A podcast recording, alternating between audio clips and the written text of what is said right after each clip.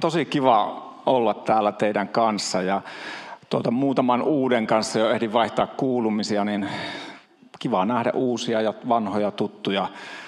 Ja, ja tota, niin, sen pitemmittä puheitta jaetaan sanaa, niinkö se kaanaan kielellä toi Sakari sanoi. Niin ei sitä anteeksi tarvitse pyydellä.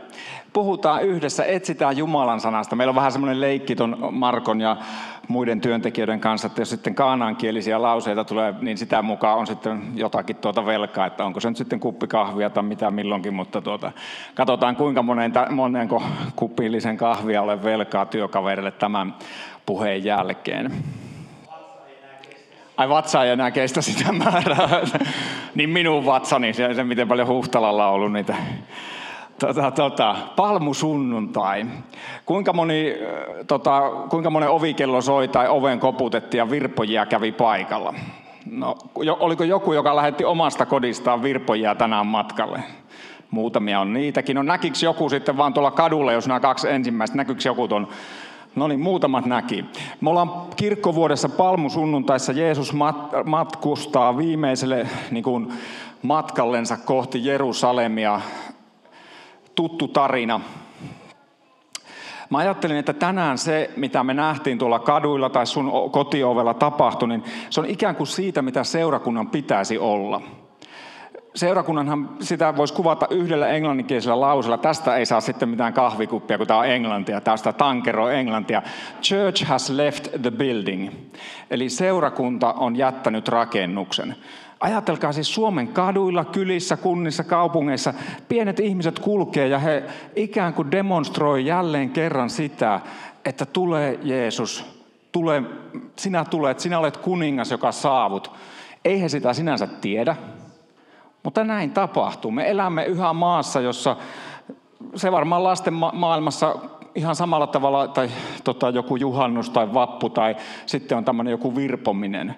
Mutta itse asiassa mitä siinä tapahtuu? Me olemme sillä jatkumolla, että meille on kerrottu tarinaa, kun kerran Jeesus ratsasti aasilla Jerusalemiin ja ihmiset toivotti hänet tervetulleeksi. Tämmöisen tarinan äärellä me ollaan tänään 25. maaliskuuta Herran vuonna 2018. Tämä paikka, johon sä oot tullut, niin on siis verkoston messu, niin kuin tässä jo kerrottu, mutta tämä on myös Munkkiniemen seurakunnan kirkko. Ja viime viikolla mä olin tuossa toimistotöitä tekemässä ja tuli päiväkerho, ihan siis seurakunnan äh, niin kuin normaali päiväkerho. Ja siellä päiväkerhon tädille, mä kuulin sen, kun mä kävelin kahvia hakemaan keittiöstä, niin mä kuulin, kun yksi niistä pienistä lapsista sanoi sille tädille siellä Leenalle, joka on päiväkerhon ohjaaja, että että miksi me näitä tämmöisiä vitsoja tehdään. Ja mä että nyt mä jään kyllä kuuntelemaan. Ja Leena sitten kertoi tosi hienosti siitä, että, että mikä se tarina on ja että mitä silloin tapahtui. Ja, ja arvatkaa sitten, yhtäkkiä se pieni lapsi sanoi näin, että mä kirjoitin sen ylös, kun mä että mä haluan sanoa tämän täällä kirkossa. Leena kertoo sitä tarinaa kahden vuoden takaa. Ja sitten se lapsi sanoi, tulisipa Jeesus tänne maan päälle. Wow me kuullaan näitä juttuja, että hei, Jumala on jättänyt luterilaisen kirkon ja tämä on kuollut tämä kirkkokunta ja kaikenlaisia laittomuuksia ja pahuutta tapahtuu. Ystävät hyvät, tällaista tapahtuu suomalaisen seurakuntaelämän keskellä. Pienen ihmisen elämään kylvetään Jumalan sanan siemen, joka saa hänessä aikaan sen. Hän sanoo, tulisipa Jeesus tänne maan päälle. Ihan huikea hetki. Ja mehän tiedetään, että Jeesus on tullut, hän tulee koko ajan, hän tulee jokaisessa omassansa. Pyhä henki asuu sussa, jos sä, oot, jos sä oot Jumalan lapsi. Ja jos sä et ole vielä Jumalan lapsi, niin älä poistu tästä kirkosta niin, että et sä tiedä sitä. Jeesus haluaa muuttaa elämää sun sydämessä ja muuttaa sun elämää päivä kerrallaan, pala kerrallaan kohti enemmän häntä siunataan Munkkivuoren tai Munkkiniemen seurakuntaa, jokaista suomalaista seurakuntaa, luterilaisia seurakuntia, tällaista sanan kylvötyötä, niin kuin Jasakke sanoi, että tällaista sanaa jaetaan isoja ja pienten ihmisten elämään. Jumalan sanaa. Ne, ketkä olette niin enemmän ollut luterilaisessa kirkossa, niin tiedätte, että, että meillä kirkkovuosi kulkee tällaista kelloansa ja me ollaan verkostossa, puhutaan niistä kirkkovuoden teksteistä. Sinne on hienoon tämmöiseen paksuun opukseen, tai saa sen sähköisestikin, niin siellä on semmoinen kirkkokäsikirja, josta sitten on erilaisia tekstejä määrätty per, per sunnuntai. Jotkuthan toteaa myös siitä, että on kauhean kankea systeemi. No se voi olla sitäkin, mutta tänään mä ajattelin, että mä puhun teille kaikista niistä kolmesta tota, kirkkovuoden tekstistä. Katsotaan, ollaanko vielä puolilta önkää ulos täältä. Sitä mukaan voi lähteä, kun rupeaa tylsältä tuntumaan. Että... Mutta mä haluan puhua, koska ne kolme tekstiä oli mulle silleen puhuttelevia siitä palmusunnuntain niin teemasta. Se ensimmäinen välähdys palmusunnuntaista, kolme välähdystä. Se ensimmäinen on Sakarian kirjasta, joka tarkoittaa sitä, että Sakaria oli profeetta, joka eli tota, niin kuin satoja vuosia ennen Jeesusta. Ja kuitenkin hän kertoi hyvin täsmällisesti, mitä silloin ensimmäisenä, tai millä palmusunnuntaina tapahtuu. Sehän on Jumalassa merkillistä, että hän ei ole sidottu aikaa eikä paikkaa, ei kumpaankaan. Ilmari on tuossa, se, oli jo se oli jo tänään kello yksi täällä mun kanssa messussa, kun meillä oli tämmöinen perinteinen verkoston messu, ja nyt se on taas tuossa. Se jätti jo reppunsakin tähän, mutta sen piti käydä välillä kotona. Ilmari ei voinut olla yhtä aikaa kotona ja tässä kirkkosalissa. Eikä kukaan meistä voi olla yhtä aikaa kahdessa paikassa. Me ollaan sidottu aikaa ja paikkaa ja Jumalahan ei ole. Jumala voi kertoa etukäteen, mitä tapahtuu, koska hän jo tietää. Se hän liikkuu meille käsittämättömällä tavalla. Ihan kaikkinen Jumala on jo huomisessa ja myös eilisessä. Ja älä kysy multa, kysy joltakin viisaammalta, miten se tapahtuu. Mutta tämmöinen ennustus on Sakarian kirjassa, jonka hän kertoi meille, tai sille juutalaiselle kansalle, satoja vuosia ennen. Nämä ei tule minnekään screenille, vaan pistä silmät kiinni ja kuuntele, mitä juutalainen kansa sai kuulla Messiaasta. Iloitse tytär Sion, riemuitse tytär Jerusalem. Katso, kuninkaasi tulee, vanhurskas ja voittoisa hän on, hän on nöyrä. Hän ratsastaa aasilla. Aasi on hänen kuninkaallinen ratsunsa. Hän tuhoaa sotavaunut Efraimista ja hevoset Jerusalemista. Sotajouset hän lyö rikki. Hän julistaa kansoille rauhaa, hänen valtansa ulottuu merestä mereen, Eufratista maan ääriin asti. Tällaisen lupauksen juutalainen kansa sai kuninkaasta. Aasi on hänen kuninkaallinen ratsunsa. Ei kuulosta kovin kuninkaalliselta, kuulostaako? Jeesus Messiaana saapui hyvin odottamattomalla tavalla. Monet tiedätte, että sen ajan juutalaiset, kun Jeesus tänne syntyi pari tuhatta vuotta sitten Betlehemin seimeen, he odotti juu, niin kuin Messiasta semmoista pelastajaa, vapahtajaa, sotasankaria, joka tulee ja ajaa roomalaisen miehitysvallan pois ja perustaa jälleen vahvan kuningaskunnan. Ja kuitenkin heillä oli tämmöinen kertomus jo, mitä se, mitä, millainen se Messias tulisi olemaan. Ratsastaa aasilla.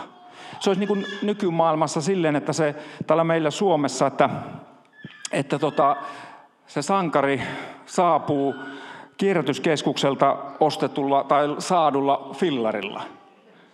Ei hän tule Mersulla eikä Bemarilla tai Lexuksella tai Teslalla niin kuin nykyihmisen maailmassa sähkövoimalla. Ei, hän tulisi, kone, hän tulisi, hän ei tulisi konevoimalla. Hän tulisi sellaisella ruosteisella helkamalla, niin sanotulla munamankelilla tai mikä se onkin. Ja näin Jumala kertoo, että hän tulee kansansa keskelle. Mielenkiintoista myös tuossa, että mitä hän puhuu. Hän sanoi, että hän lyö sota, sotakoneistot rikki. Hän julistaa kaikille kansoille rauhaa ja hänen valtansa ulottuu sitten kuitenkin kaikkialle maan päälle. Hässäkkä oli silloinkin, kun, kun tota, toi profeetan ennustus kerrot, tai hän kertoi sen. Hässäkkä oli päällä silloin, kun Jeesus syntyi tähän maailmaan ja hässäkkä on nytkin päällä. Jos sä avaat taas huomenna uutiset, niin siellä luultavasti Trump on twiitannut tätä ja Putin ehkä ei ole lähettänyt uutta myrkytyskäskyä vai mitä on tapahtunut Salisburyssä ja Pohjois-Koreassa on yksi kaveri, jolla on erilaisia juttuja. Se sama rauhan ruhtinaan odotus, joka oli ajankohtainen silloin, se on ihan yhtä ajankohtainen tänään. Ja se lupaus on sama. Tuo palmusunnuntain aasilla ratsastava kuningas tulee odottamattomasti ja tuo eränä päivänä, pistää eränä päivänä tämän paikan kuntoon. Mutta sitten on myös ihan se toinen taso, mihin se rauhanruhtinas haluaa tulla. Nämä on niitä maailmanpolitiikan suuria kuvioita, mutta sitten on se sun oma elämä ja mun oma elämä. Siellä on nuoremmin teillä joillakin opiskelupaineita, kenellä työpaineita, kenellä eläkkeelle jäämisen, sairauden, yksinäisyyden, lapsettomuuden, puolison etsimisen, instassa tarpeeksi kuulilta näyttämisen paineita, ihan kaikenlaisia paineita. Ja kaiken sen keskelle Jeesus haluaa tulla sillä fillarilla tai aasilla, ratsastaa ja tulla ja sanoa, että hei, saanko mä tulla sun elämään? Saadaanko me yhdessä lähteä katsomaan, miten toi sun loppuun palaminen voisi muuttukin jälleen elämän voimaksi? Miten toi, mikä se onkin? Sakke puhuu, että meillä on kaikenlaisia riippuvuuksia. Meillä on vaikka mitä elämässä, jotka Jeesus haluaisi sanoa, että laitettaisiko yhdessä se kuntoon, pala kerrallaan. Ei niin, että ehkä se ei napsahduksella niin kuin kaikki ole kunnossa, mutta niin, että mä saan kulkea sun rinnalla ja auttaa sua siinä sun elämässä. No mitä silloin ensimmäisenä palmusunnuntaina tapahtui? Siellähän on tosi mielenkiintoinen, kun Jeesus tulee sillä aasilla, niin ihmisillä on kahdenlaisia reaktioita. Siellä oli se porukka, jotka ajatteli, että tästä miehestä pitää päästä eroon, tämä on vaarallinen, tämä on kansanvillitsijä. Ja sitten oli ne, jotka hurras ja sanoi, että hei, ihan mahtavaa. Ja vähänhän se on samalla tavalla tänäkin päivänä. Jollakin kun kertoo, että tällainen, tällainen Jeesus-juttu olisi olemassa, niin se on niin kuin, että no mäkin uskon puutarhatonttuihin, tai ainakin mun täti usko, ja täti kasvaa jo maitohorsmaa. Että, ja sitten jotkut meistä näkee, kuulee ja vastaa siihen Jeesuksen kutsuun. Mielenkiintoista on myös se, että kun katsoo niitä, niitä jotka sinänsä oli niitä Jeesuksen niin kuin faneja tai tajus, että tässä on jotakin nyt enemmän, niin, niin heillä on kahdenlainen reaktio. Meillä on nämä palmun oksat tuolla ihan alttarillakin, tai suomalaisen palmun oksat. On vähän köyhiä nämä meidän palmut kyllä, mutta parempi kuin ei mitään. Mutta, mutta siinä evankeliumitekstissä, jota me tänään se evankeliumiteksti ei itse asiassa, tulkaa he peremmälle sieltä salilta, tiivistäkää reunoilta keskelle, meillä on ihmisiä, jotka ei ihan mahdu kyytiin, niin tehdään tota tilaa. Tämähän on, niin kuin, tämähän on ihan niin kuin silloin palmusunnuntaina, että ihmisiä tulee lisää. Tämä on hyvä. Jotkut niistä palmusunnuntain ihmisistä ottaa sen palmun oksan, tuosta noin katkaisee krunts, ja sitten ne heittää sen siihen tielle ja Jeesus ratsastaa aasilla ja opetuslapset kävelee ja ketkä kävelee oksien päältä. Toiset taas ottaa takkinsa, tai mitä niillä tulikaan päällä, ei takkeja ollut, mutta mitä liian viittojansa ne otti ja heitti sen. Ja huomaat, että siinä on aika ero. On aika helppo taittaa joku puun oksa ja nakata se joku vihainen maanomistaja, siellä meni minun taatelini. Mutta se on pahinta, mitä sulle tapahtuu. Taas jos sä heität siihen takkis, niin en mä tiedä enää saatko sä sitä takkis takaisin. Siinä on vähän aasin kaviota ja muuta kaikkea kulunut. Ja siihen aikaan henkkamaukka ei tehnyt ihan yhtä halvalla ja helposti vaatteita. Eli jotkut ihmiset pisti parastansa, ne riisu vaatteensakin siihen peliin. Kun taas jotkut vaan ajatteli, että no mä katkaisen tuosta nyt oksa ja onhan tämä nyt ihan kuulin näköinen kaveri tämä Jeesus. Ja jotakin tässä on samanlaista, miten me voidaan vastata siihen Jeesuksen kutsuun. Me voidaan ikään kuin jäädä niiden oksien katkojiksi tai sitten me voidaan heittää myös vaatteemme. Erään kerran tota, yksi pappi puhuu vähän, ei ihan samasta aiheesta, mutta hän kutsui, että meidät on kutsuttu olemaan sikamaisia kristittyjä.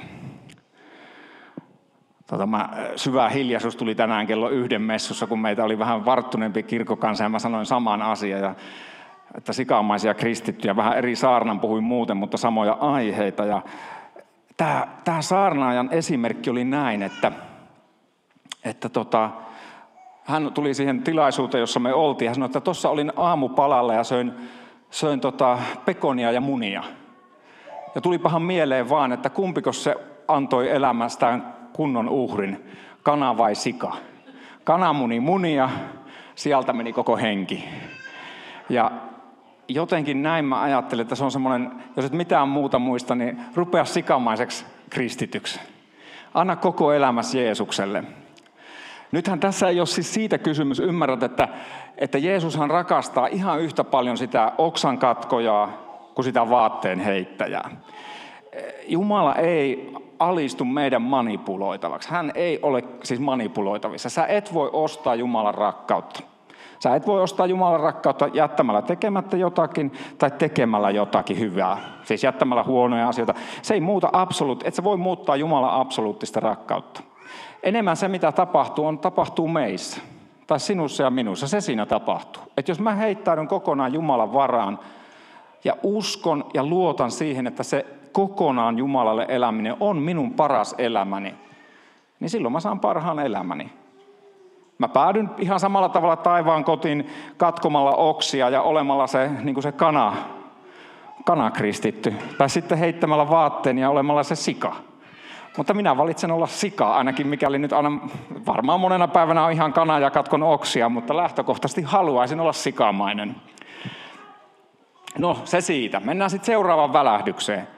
Se päivän evankeliumi, joka tänään näissä kirkkovuoden teksteissä on, on sieltä Matteuksen evankeliumista, mutta siinä ei kerrotakaan sitä Jeesuksen ratsastamiskohtausta, vaan siinä kerrotaan pikkusen sen jälkeen. Siellä mä luen siitä nyt taas ja ajattelen niin, että sä oot Jerusalemin temppelissä ja nyt tapahtuu tällainen kohtaus. Jeesus meni temppeliin ja ajoi kaikki myyjät ja ostajat sieltä ulos. Hän kaatoi rahanvaihtajien pöydät ja kyyhkysen myyjien jakkarit ja sanoi heille, on kirjoitettu, minun huoneeni on oleva rukouksen huone, mutta te teette siitä rosvojen luolan. Mitä tässä tapahtuu? Äskenhän me sovittiin, että Jeesus on se semmoinen nöyrä aasilla tai polkupyörällä tuleva, joka tulee hiljaisena ja nöyränä.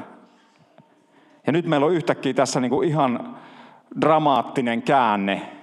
Nykymaailmassa vaikka niin, että, että tuolla tuomiokirkossa olisi, sanotaanko vaikka olisi presidentin virkaan astujas Jumalan palvelus ja Huhtala tai Pitkänen juoksee paikalle ja lähtee heittelemään kippoja ja kuppoja ja sanoo, että nyt, nyt häipykää täältä, että te olette tehneet tästä rosvojen luola ja kääntää, heittelee siellä, lentää tota, tavarat ja, ja koko paikka on ihan sekaisin. Huomisen päivän Iltalehdessä ainakin verkosto on kovasti tapetilla. En tiedä, onko siitä mitään hyvää, mutta, mutta tämmöinen yhtäkkiä tapahtuu ihan toinen juttu. Se Jeesus, joka edellisenä päivänä ratsastaa nöyränä aasin tammalla, käy riehumassa oman isänsä, eli Jumalan temppelissä. Tähän tietysti voisi puhua monesta tulokulmasta, mutta oikeastaan mä haluan vain yhden niin kuin näköalan antaa, mitä siinä tapahtuu. Sen ajan juutalaisuus oli saanut Jumalan ilmoituksen, he oli tiesi kuka Jumala on ja heidän tarkoitus oli ei pelkästään palvella Jumalaa itse, vaan että koko maailma tulisi tuntemaan Jumalan pelastuksen. Nyt sen sijaan, että he olisi ollut sen kanssa avoimia, niin he oli pystyttänyt vaikka minkälaisia esteitä, että A, juutalaisten olisi vaikea sinänsä palvella Jumalaa, ja B, että suunnilleen kukaan kyllä ei oikein sieltä löydä Jumalaa. Koko hommasta oli tullut bisnestä, pitää ostaa, pitää ostaa tota uhreja. Se oli osa Jumalan suunnitelmaa, älkää, mä en halua nyt sitä kiistää, mutta se miten he toteutti sen. Siellä vaihdettiin fyrkkaa, eurot ja kruunut vaihto punniksi ja dollareiksi ja, ja tehtiin rahaa.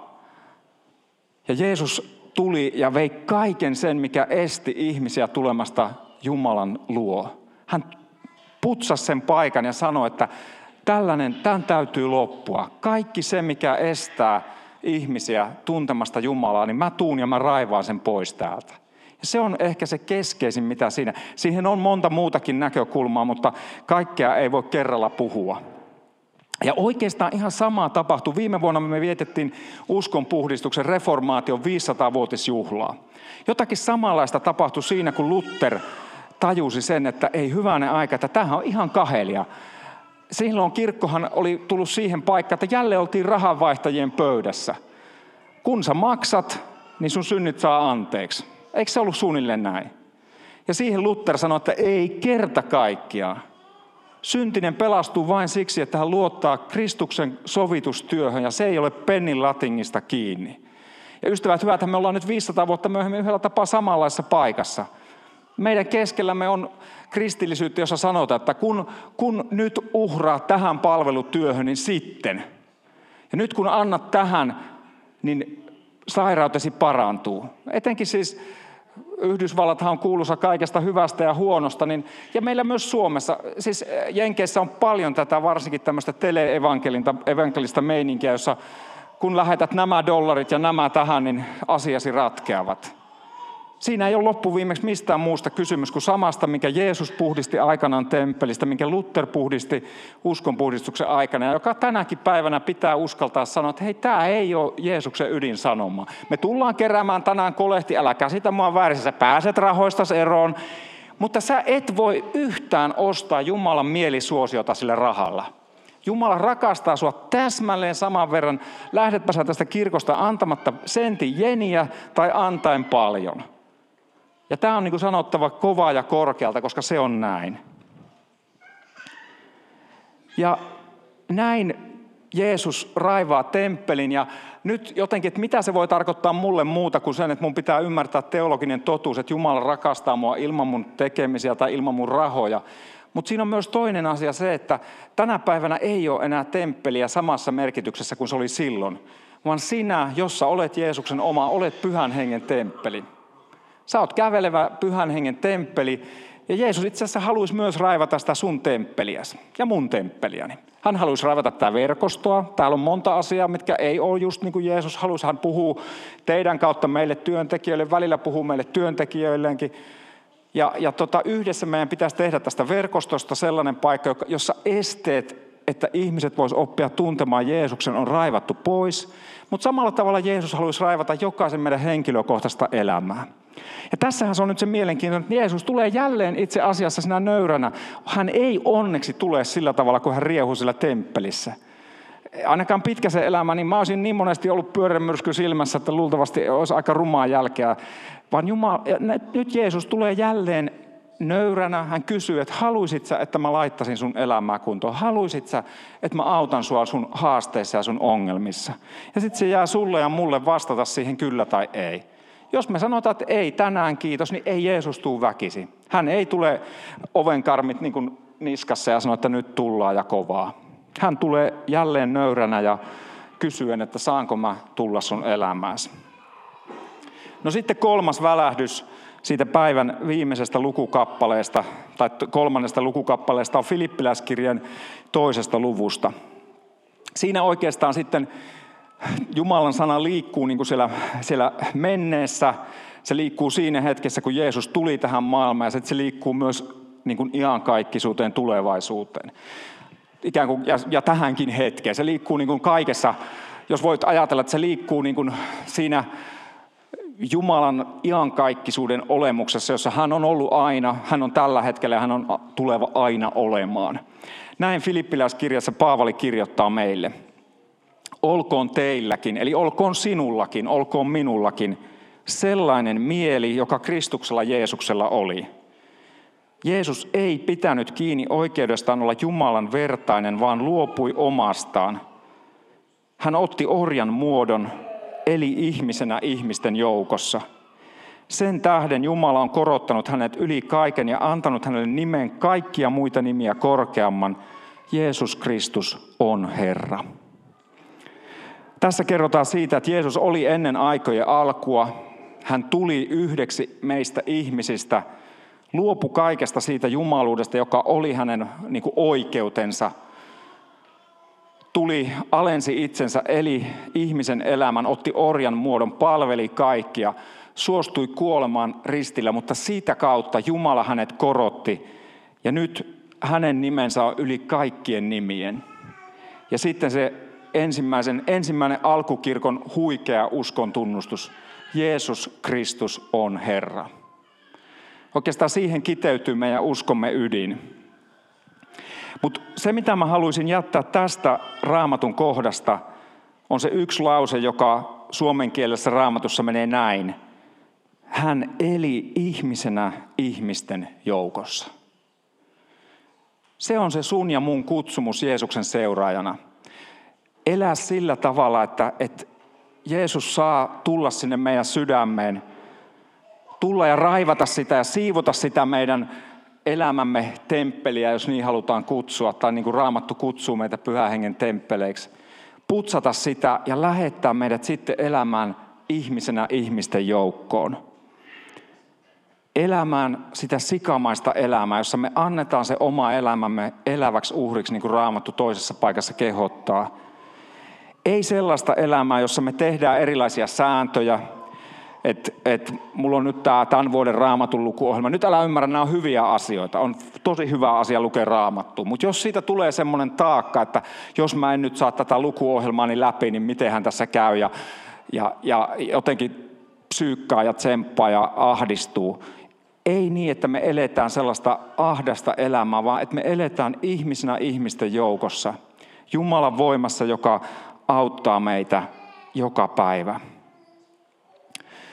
Ja se elämä on sitten sitä elämää, jossa tuo lopun tunnustus, uskon tunnustus, jota, jota Paavali meille kirjoitti. Jumala on korottanut hänet yli kaiken ja antanut hänelle nimen kaikkia muita nimiä korkeamman. Jos me annetaan Jeesukselle se lupa tulla meidän elämään, auttaa meitä elämään hänen läheisyydessä, niin silloin myös meidän kautta toiset voivat tulla tuntemaan hänet. Silloin ikään kuin meidän elämämme ratsastaa tai menee sillä fillarilla toisten ihmisten elämää. Silloin me voidaan olla se, seurakunta on jättänyt rakennuksen, church has left the building. Ei ole enää kysymys siitä, että kerran vuodessa Suomessa pienet ihmiset kulkee pajunvitsat käsissään ja Jumala itkee, että tämä kansa ei tunne mua ja täällä kukaan tai hyvin vähän hänen, hänestä puhutaan. Jos me annetaan Jumalan tehdä se työ omassa elämässämme, niin me muututaan ihmisiksi, jotka kuljetaan. Annetaan sen Jumalan voiman vuotaa meidän kauttamme. Ja niin se ei olekaan enää yhtä palmusunnuntain virpomavitsaa, vaan se on elämää, jossa Jumalan voima saa sun kautta vuotaa ilman sun puristamatta, ilman sun pinnistelemättä, vaan yksinkertaisesti siitä, että hän rakastaa sua ja hän rakastaa jokaista luotuaan.